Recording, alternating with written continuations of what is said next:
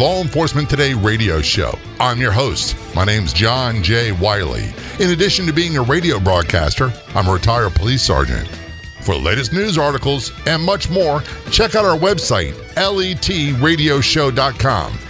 In the Law Enforcement Today show, we'll be joined by special guests. We'll be talking about their experiences and issues affecting law enforcement officers, first responders, their families, their community, and victims of horrendous crimes. Be sure to like us on Facebook. Our page is Law Enforcement Today Radio Show. Check out the daily articles on our website, letradioshow.com. And while you're there, download our free app. The Law Enforcement Today Show is brought to you in part by Transformations Treatment Center.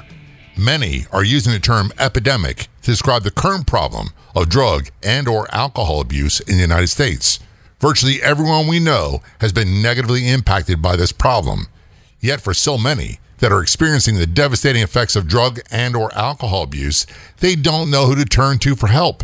Who can we trust to care for our loved ones? Transformations Treatment Center is one of the most respected, ethical, and professional drug and alcohol treatment centers in the world with a strong focus on individualized care, offering a wide range of holistic, specialized, and medically supervised treatment programs. We know that many of you have questions. Take the time to call Transformations Treatment Center for the answers. 888 991 9725. That's 888 991 9725. Or go online to transformationstreatment.center. Calling us from the great state of Alaska, this might very well be our first guest from Alaska. We have retired police officer Gwen Grimes on the phone. Gwen, thanks so much for being on the Law Enforcement Day Show. Very much appreciated. Thanks for having me. It's a pleasure to have you here. And by the way, Gwen is a reality TV celebrity. She was on the episode of Naked and Afraid. Was that season 10, episode 6, Baked Alaska? That's correct. I was. I watched it with my wife, and we were amazed at what you did. That's I'll I'll tell you this. I'm doing a show fully clothed, and the best of my knowledge, Gwen is fully clothed. So the whole naked and afraid thing was a TV thing. This is radio, and that was the first episode of the show I've ever seen. Really? Wow. Yeah. Well, I'm I'm glad you were able to watch it. I- I'll be honest with you. Before seeing your episode, Gwen, I would sit there and see commercials for it and say, "Who in their right mind would ever want to do that?" and then I watched the episode with you in it, and I was like, "That answers the question totally." There you go. If you were a cop for a long period of time, I don't care who you are. The question about being in your right mind, I think, is no longer a valid question. That is that's fact.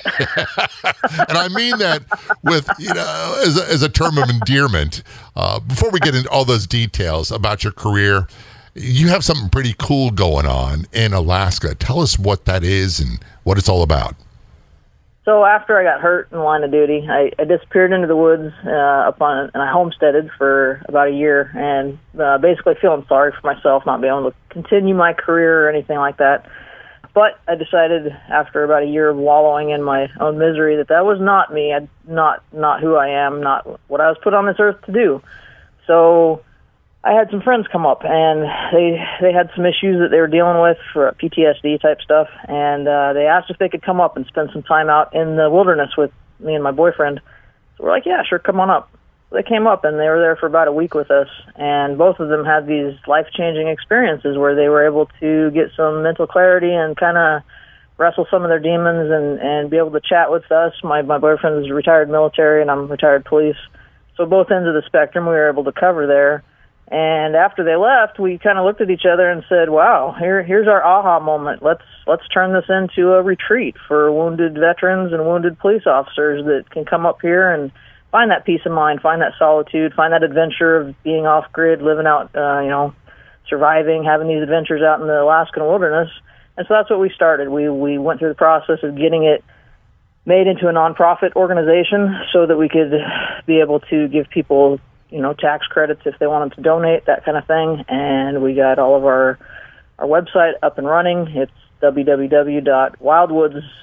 www.wyldwoodzadventures.com and wildwoods is spelled w y l d w o o d z it's on all my links uh, on Facebook, Instagram, all of that. We have links to our to our website there, and it's just a place for people to come up and they can either relax and enjoy just the quiet atmosphere of where they're at. It's there's no there's no vehicle traffic, there's no street lights at night. It's it's out in the wilderness of Alaska. You got wolves and bears as your neighbors, and we also offer a float trip down the Yukon River, uh, going from Eagle to Circle, which is a 10 day float trip where we teach survival skills along the way and uh, have, have that adventure.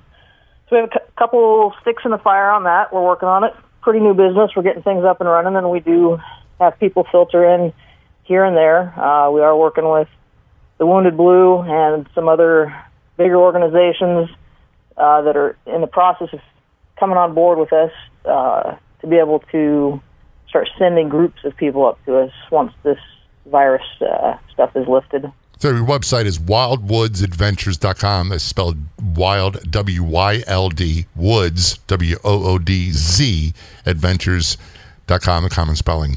I, I noticed on there you're in Eagle, Alaska. Whereabouts is that?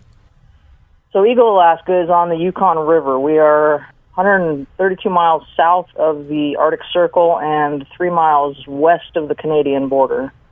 So that's an area, it's safe to say, gets pretty darn cold in the wintertime. Yeah, we hit average temps in the winter are 30 to 40 below. We can get anywhere down to 60 below. Look, I, I don't think I could. I'm all up for the cabin. And you're right.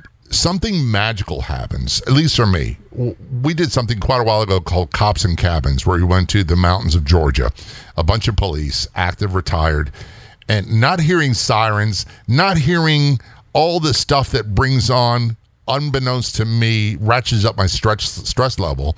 It, it was relaxing. It was great hanging out with people who understood and got me. Your place sounds like it's similar, but to a hundredth degree, where you're really isolated and alone, and there's no man-made noise whatsoever except for the people there. Yeah, correct. And everybody there has got some sort of connection with law enforcement or military. Everybody on our on our homestead, yes. Uh, the the community that is down below where our homestead is actually at, we're up on the hill, overlooking the little community below. That it's a community of about 70 people, so there's not a lot of people in the area, let alone you know, there's no stores, there's no there's no place to go. There's no cell. There's not even cell phone service up there. There's no internet. There's no cell phone. No, nothing. So uh, social isolation to the extreme. from the grid. You, you are. I thought I was alone in my house with the dogs and the cats and my wife, and Netflix and the computer and the cell phone. But you guys are really social isolating. You're going to the point where all the internet connection, all that stuff is non-existent. We we've been mastering social isolation for the last three years. so you're pretty good at this. We're pretty good at this now, yeah. I got to tell you a funny story before we get a break. Years ago, when I was still single and I was in the Baltimore Police Department, I was detailed to DEA. I was deputized as U.S. Marshal, and we went on vacation uh, in South Carolina, Hilton Head, South Carolina. And being a U.S. Marshal, you, you could carry a weapon with you everywhere you go. And I was carrying a weapon. I was talking a little smack at the bar to some girl, and she said, "Where are you from?" And I I didn't know what to say, so I made up a story. I said, I'm a hitman for the United States government. I live in Eagle River, Alaska, someplace I just made up, I never thought existed. And now I'm talking to you. You're in Eagle, Alaska, and I, I think it's safe to say it's a totally different world than what I'm used to. So you literally have eagles, bears, and wolves as compared to what a lot of police officers or military veterans go through around you all the time. Yeah, we actually have an active wolf pack. We we had a, a, a big male wolf come in last fall that tried to eat our puppies. We had to uh, run him off. That was quite the story. Oh, you're kidding! I I thought being crazy was like handling drunken disorderlies and things like that. You never knew what to expect. But you guys are dealing with wolves invading your territory, trying to eat your puppies. Do a search on Facebook for Law Enforcement Today radio show. You'll get access to unique news articles, editorials, and so much more. That's Law Enforcement Today radio show on Facebook. This is the Law Enforcement Today show. We're talking with Gwen Grimes retired law enforcement officer, and also a reality TV star from Naked and Afraid. Don't go anywhere. We'll be right back. One of the most frequent questions we see is Where can I find great podcasts? Do you have any suggestions? Yes, we do. So we decided to start our own podcast network on law enforcement today. That's right. You can find top podcasts about law enforcement on our website and our free app. Go to letradioshow.com, click the Be Heard tab, and there you'll find the LET Podcast Network. We'll be adding more podcasts from first responders and more. Again, to find the Law Enforcement Today Podcast Network, go to letradioshow.com and click on the Be Heard in our menu or download our free app today at letradioshow.com.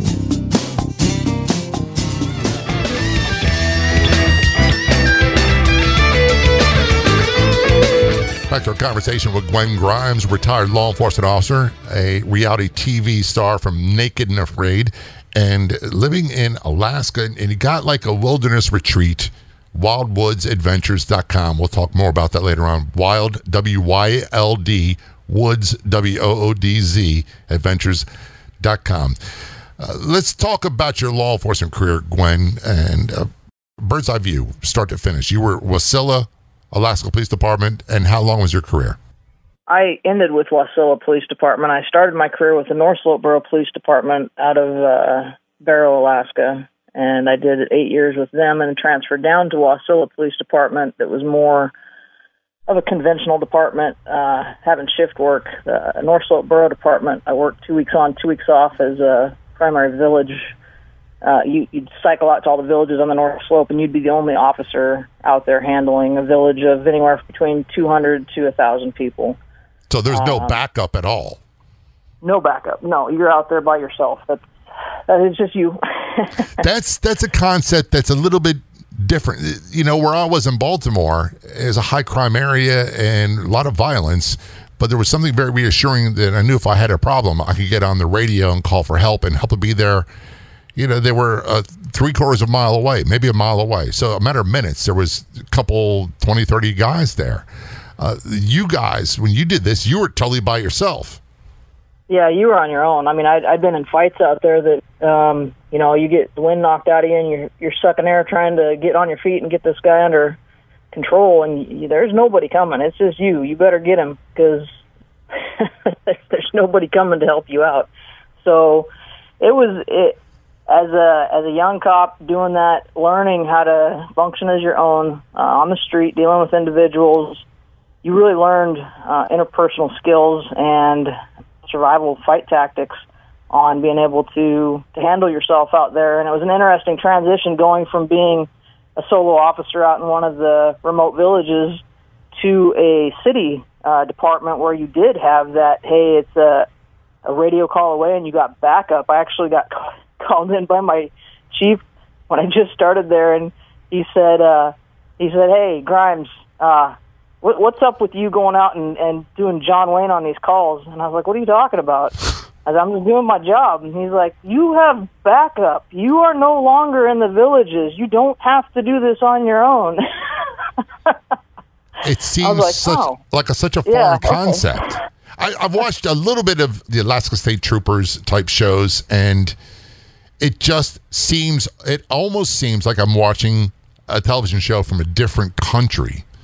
And I'll be the first one to tell you, I've never been to Alaska. I always wanted to go when it's not cold and see what it's like. But the thought of being that isolated is not something I think I'd want to do as a law enforcement officer. And there was a point in my life when I retired from police work that I didn't want to be around anybody and I wanted to go out in the wilderness and isolate. And that's probably the worst thing in the world I could have done. Yeah, absolutely. It, it is the worst thing that you can do. You need to have that contact with outside people. I, I found that out the hard way. And you do. You cannot self isolate and think that everything's going to get better because it's not. It's going to get worse. No, because I'm left with just me and my stinking thinking, and that exactly. that always reverts back to bad stuff and, and bad memories and or fear of the future. We'll have that conversation in a moment. I want to return to your police career. So you did this out in on the North Slope or North Shore or whatever they call it, and you're isolated, you're working by yourself for two weeks, no backup. Then you go to a city department in Wasilla, and the backup's available. And you just got done talking about getting called in by your boss saying, hey, you're handling stuff by yourself, call for backup and, and do it a different way. Was that a difficult transition for you? It was a super hard transition because I was used. To, I mean, for almost almost ten years, I did it by myself. It wasn't there. That wasn't even an option of calling for help. And so having to phase out of that mindset of being very independent, making critical decisions on the fly by yourself, uh, and and dealing with those consequences.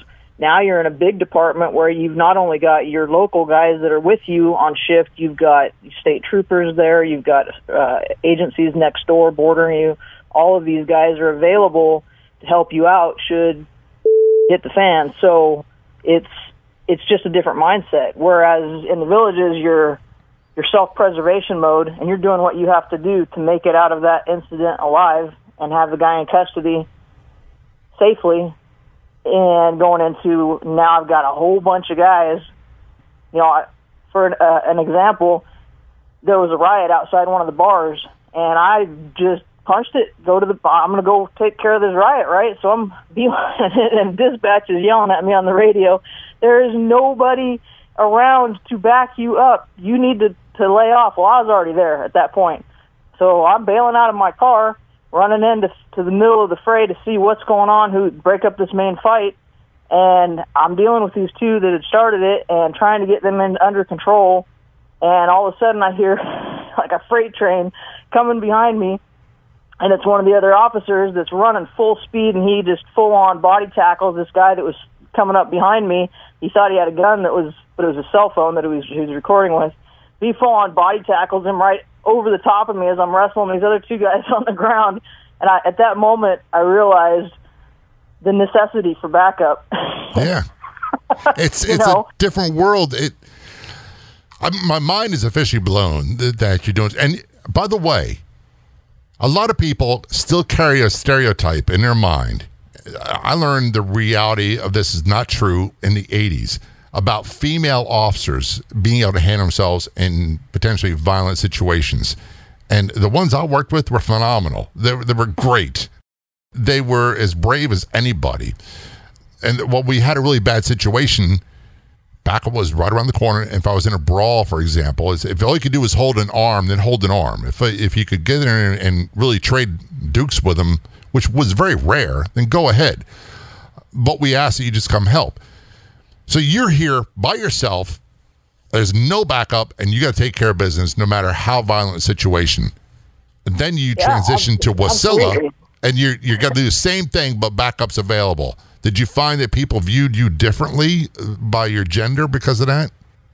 No, not really. Starting off going out into the villages as a single female officer, uh, at first it took you literally had to fight your way to the top. Once you could prove that you knew how to fight and you, nobody was going to mess with you, the word spread across the villages, hey, don't mess with Officer Grimes. She knows what she's doing. She's going to put you in jail.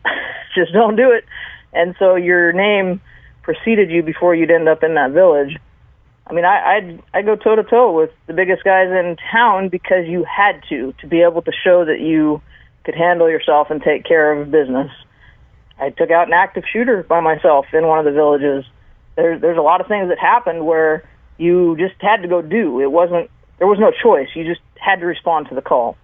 Then when I got to Wasilla, I already had that knowledge for myself that I knew what I was doing. I was good at my job. I was able to handle anything that got thrown at me, and that kind of bleeds over. Everybody sees that when they're working with you and they're like, "Oh yeah, she's great. I'll work with her anytime. Doesn't matter that she's a female. She's gonna be first on scene."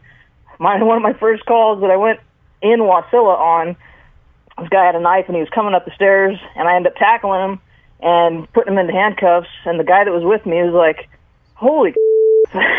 He's like, "You can work with me anytime," and it was just one of those knee-jerk reactions. You just take care of it here and now. You don't. I was still in that mindset of there's no backup coming, get this taken care of quickly. And with those kind of movements as you're going through, people recognize that you can handle yourself, you know what you're doing. And that's and it, really, it, it, was fun. I really enjoyed it. What matters. This is the Law Enforcement Show. Don't go anywhere. Got great conversation with Gwen Grimes when we return.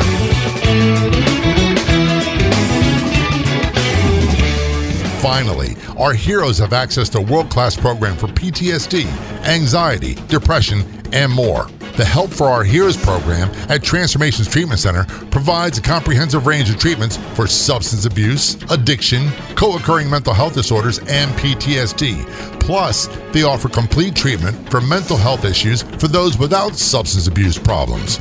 In addition to multiple rehabilitation and holistic treatments for all those suffering from substance abuse problems, the Help for Our Heroes program at Transformations Treatment Center is a nationally acclaimed veterans and first responders treatment program where law enforcement, firefighters, veterans, and all first responders receive the separate and highly specialized treatment they need. Got questions?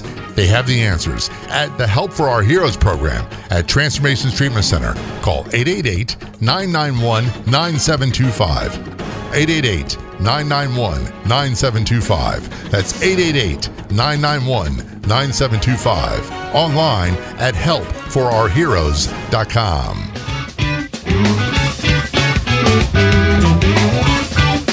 Return conversation with Gwen Grimes on the Law Enforcement Today show. Gwen is a retired law enforcement officer and also a reality TV celebrity from the television series Naked and Afraid on is that Discovery Channel it's on? Discovery Channel, yeah. All right, and uh, I've watched one time. I watched the episode featuring Gwen, and for those who are curious, they blur out all the areas that you're not allowed to see on television. Which I'll, I'll give away a little spoiler. They were in Chihuahua, Mexico, and on the shoreline, and sand fleas. Have you ever been around the sand and the ocean and fleas? You know how badly they bite. I've never seen anybody sustain that amount of bites on their body and be okay. And the amount of weight that you and your partner lost during that was it 21 days? 21 days, yeah. Was it 26 pounds you lost? Yeah, both of us lost 26 pounds. That's insane. Uh, my hat's off to you for for accomplishing that. It's a, an amazing thing. I thought it was a joke until I watched it. And, and I guess there's a parallel there. A lot of people really don't have an understanding of what our, our law enforcement officers in America go through. And part of the reason why is because they don't hear the truth. And that's why we do the Law Enforcement Today show, because Hollywood doesn't give you the truth, whether it be television or movies, and the news media doesn't give you the truth. Uh, we are talking earlier about you transitioning from being a solo officer out in the wilderness of Alaska for two weeks with no backup to going to Wasilla. How long were you in Wasilla Police Department? Three years. So total on the job was about uh, 11, 12 years? It was close to 12 years, yeah. Okay, 12 years. Uh, What ended your career? Uh, vehicle accident ended my career. I, I was responding to a call, a non-emergent call. I was stopped at a red light. And I was uh, reading my MDT, trying to see what I was heading into, and all of a sudden, the inside of my patrol car exploded, and I had this super sharp pain in my upper left chest, and I thought for sure that I'd just gotten shot. It just was this burning pain that just seared through my body, and I don't remember much of it other than glass kind of flickering in front of my face, and then things went black. Uh, what had happened was uh, a three quarter ton pickup truck doing 55, they estimated 50 to 55 miles an hour, was not paying attention, uh, didn't see me stopped at the red light, and hit me full force from behind. And wrapped my patrol car up around me, like um, back seat was pushed into me. Uh, so they take me to the hospital. I had shoulder injury um, and head injury, and uh, my my leg was messed up, and so I was off duty for a few weeks recovering from that, and then I decided I was still hurting. I was still in a lot of pain, and I thought, yeah, these are bumps and bruises. I'll suck it up, Buttercup, get back to work. So I did. I went back to work, and I kept having a lot of problems with my dominant left gun hand, and it was like doing these um, sparks of of pain. It, like little lightning bolts would be shooting through my arm all the time. It was really uncomfortable, especially when I had my vest on, and I kept going into the doctor and saying, "I don't know what's going on, but some something is not right." And he said, "Well, you probably have nerve damage from that accident." And so I keep going into the to the doctor, and he says, finally says, "You're going to need to get surgery. This is getting worse. Uh, it's not getting better. You, you need to get surgery done on it." Well, because I'd gone back to work, workers' comp had said, "Nope, sorry, no longer related to this accident." Even though it was progressively getting worse from the point of that accident. Well, for two years, I was battling workers' comp because the doctor kept saying, You need to get in and get this done. And I went to three different uh, independent medical examiners that the state had sent me to to get different evaluations. All, every single one of them said, Get her in and get surgery done. She's going to lose her arm if you don't get this done. So, waiting on paperwork for almost two years, still going to work. My arm actually turned blue at one point, and they said, "This is you cannot keep doing this. You're just going to have to pay it out of pocket or something. You can't. You just need to get this done." Well, when we went in to talk to the state's lawyer, he saw my arm and he's like, "Oh my gosh, what is that? What we're fighting over? Yes, that's what we're fighting over." He goes, "You need to get into surgery now." And so they got me into surgery within the next couple days after after that. Well, at that point, once the surgery is done, I did all the rehab. Took about six months doing rehab. The nerve damage was already done. It was too severe. They'd they'd removed a rib out of my chest. They'd reconstructed my shoulder. They'd put everything back together the best they could, but the nerve had been damaged for so long and continuing to be damaged as I was using it that it it just blew my arm out. Basically, I have a 40% loss of the nerve function in my dominant arm, which translated over to you can no longer go out and successfully qualify with your handgun because you can't shoot.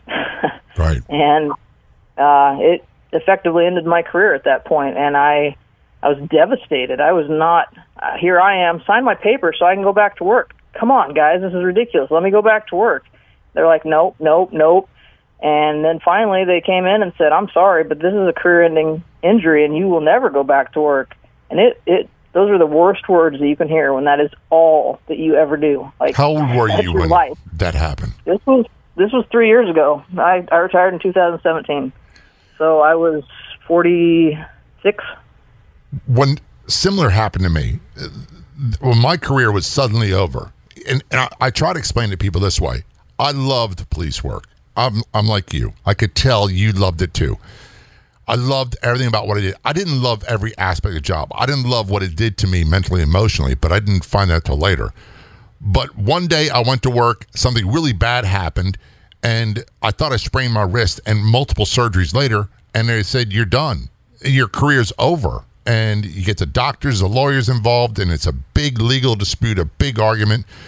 But I was 33, Gwen, and I had no idea what I wanted to do or who I was going to be from that point on. This is all I knew. That's all I thought I was good at. Yeah. And it's all I thought I wanted to do. I had I had no idea about radio I'm doing now. And it's it's a lot to handle. Having that forced upon you suddenly when you weren't ready to go on your terms. I wanted to retire on my terms. Absolutely. That's what we all want. We all want to go out on our own terms when that's taken away from you, not only do you lose your sense of self and identity and everything else that you have thought that that's who you were, all of a sudden in a heartbeat, that part of you is gone and can't be recovered. And now what? Like, what do you what do you do now? So not only do you have the problems with you've lost your career, you've lost your identity of self, you've suffered massive financial catastrophes trying to battle to keep to keep your job, to keep your you know house, to keep everything. And with all of that, it all just kind of snowballs on you, and it ends up getting overwhelming to the point that you don't know where to turn to. And the, a lot of people don't even know that there's help out there. I didn't at the time. I had no clue that there was any help at all. And I went through some pretty bad stuff after I had to be retired. I, mentally, it was just it was very very hard, and I figured it out on my own, but it wasn't easy. And one of the things that actually helped me through that was Naked and Afraid. I was so devastated that this disability now that I'd been assigned was going to control my life. I went on that show to prove to myself, for one, and to other people that you can't let a disability define who you are as a person. You're not. Don't let it stop you. So I went on that show to do that, and I successfully did that. And with that airing, Eddie Richardson from the Wounded Blue happened to see my episode, tracked me down, and said, "Holy, I love your story. You want to come join the Wounded Blue? We'd love to have you on board."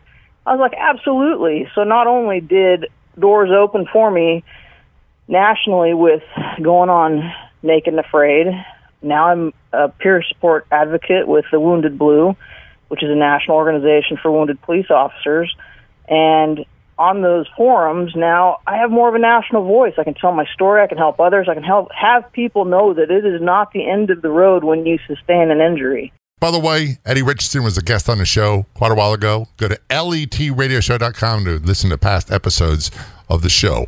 Hey, folks, when you have a chance, check out our Facebook page. Do a search on Facebook for Law Enforcement Today radio show. When you get there, click like and follow. That's click like and follow Law Enforcement Today radio show on Facebook. We'll return our conversation with Gwen in just a few moments. Don't go anywhere.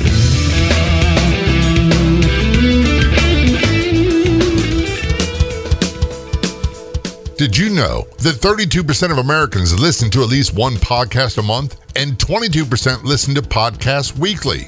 After episodes of the Law Enforcement Today radio show have aired, they're converted to podcasts. Do a Google search for Law Enforcement Today podcast and be sure to subscribe for free. Hi, this is John J. Wiley, host of the show. One of the questions I get all the time is where can I find new podcasts to check out? You can find podcasts from all genres posted daily on the Podcast Zone Facebook page. From established chart topping podcasts to new up and comer podcasts, you can find them all posted at the Podcast Zone Facebook page. Do a search on Facebook for Podcast Zone. Look for the bright green profile image and be sure to click like and follow. And tell your friends about the Podcast Zone Facebook page.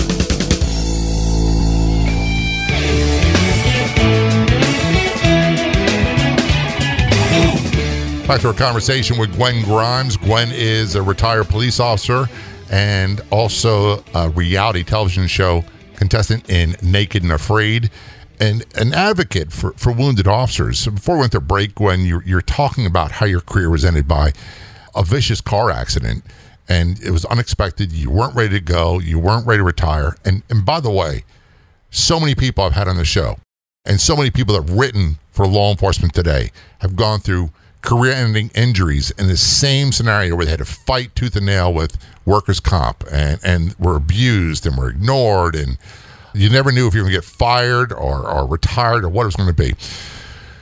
And a resounding theme with so many of them. We have an article that's been written, and people who aren't in law enforcement don't get it. And one of the theme of the article is I wish I died in line of duty instead of surviving because it was so much more difficult. They weren't prepared for that.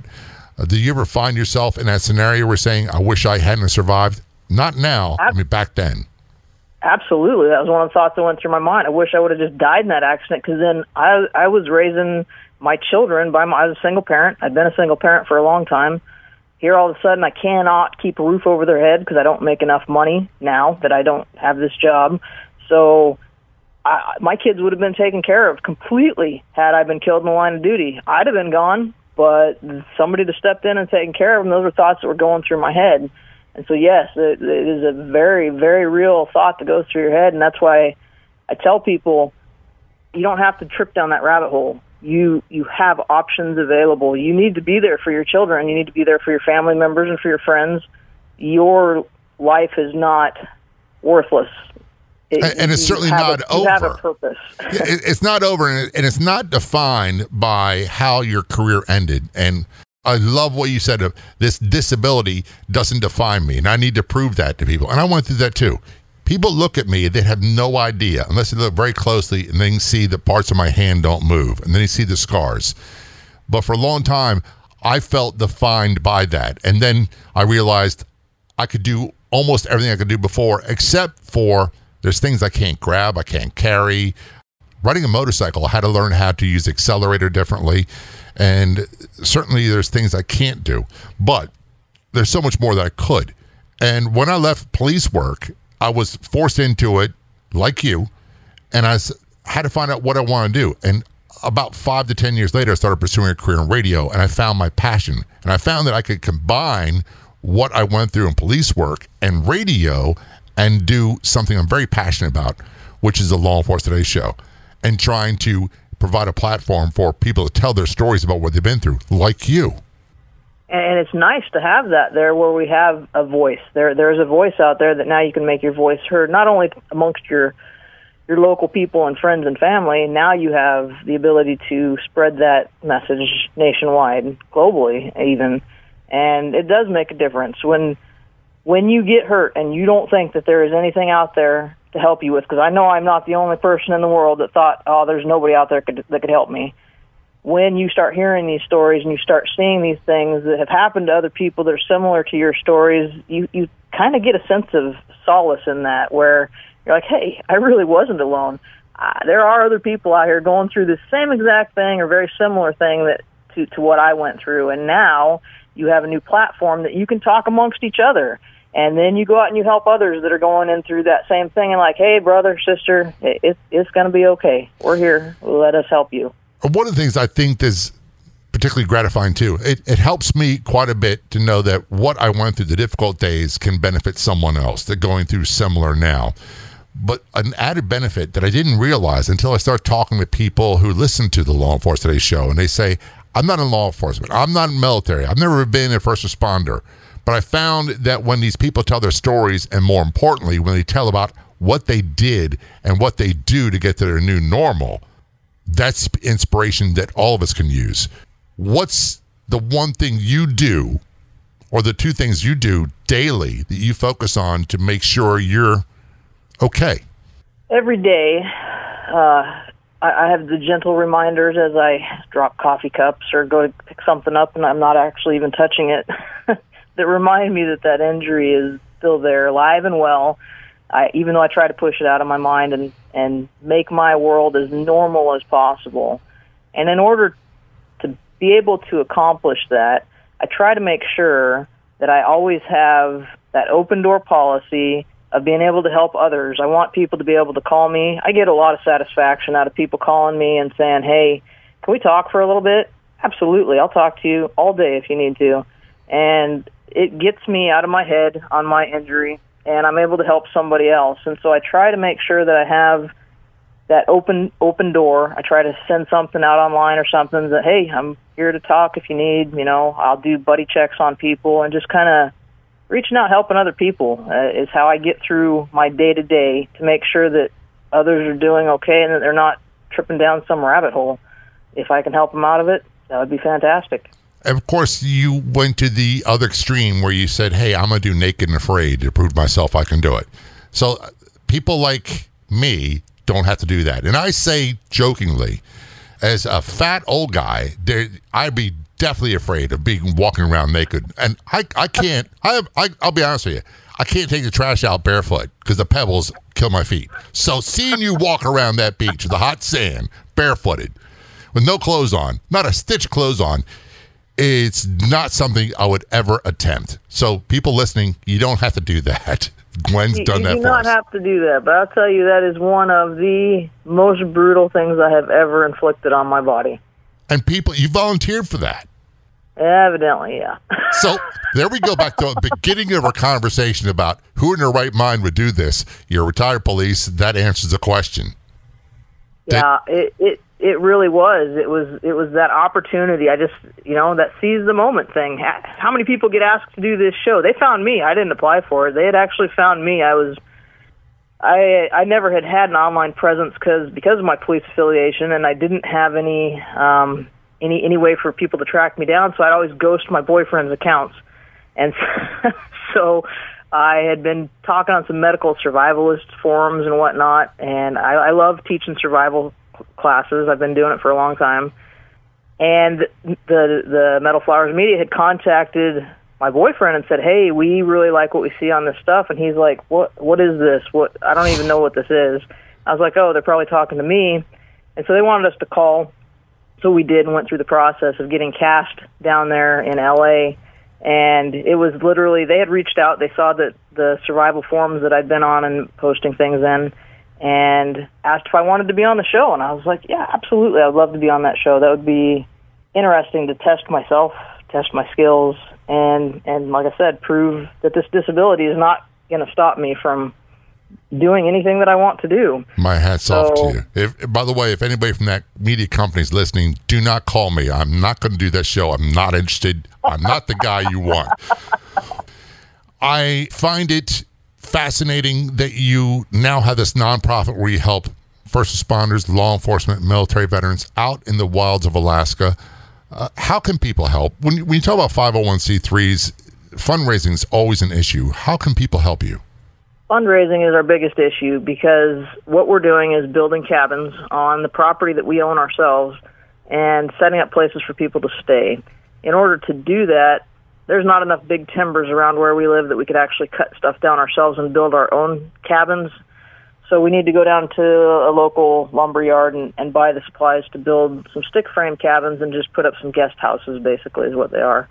And in order to do that, we got a deal with Spenard Builder Supply where they're giving us basically their cabin kits for half price of what they normally charge the general public, which is a fantastic deal for us. But we just don't have the funds to be able to go down and buy these kits. So what we're hoping for is either people can get online and go through the donation link that we have on our website. You can donate cash through there, and if you need receipts, we can send you receipts. It's all tax deductible. Anybody that comes up to stay at our retreat, also tax deductible. So we're trying to work with other big companies like Soldier's Heart, the Wounded Blue, veterans uh, affiliated groups that will send us groups of guys and they'll just be on the nonprofit circuit basically where, where the money that they send us so that we can feed and house them then gets transferred over to another nonprofit as they cycle into the next one. And so that's how that nonprofit game works is that people just kind of move from one spot to another. No money really goes into your pocket, but it just keeps getting the pay it forward effect basically is what it comes down to. So you can get more so, details and do all that online at wyldwoodzadventures.com. That's W Y L D W O O D Z adventures.com. And I'm sure you're on Facebook as well. And by the way, since they're out in the wilderness, it could be a week or two before they reply. Gwen, yes. thanks so much for coming on the show. It's very much appreciated. Thank you very much for having me. I appreciate the opportunity. I'd like to thank our guests so much for coming on the Law Enforcement Today show. I've got another great guest heading your way next week. Don't miss it. Until then, this is John J. Wiley. See ya.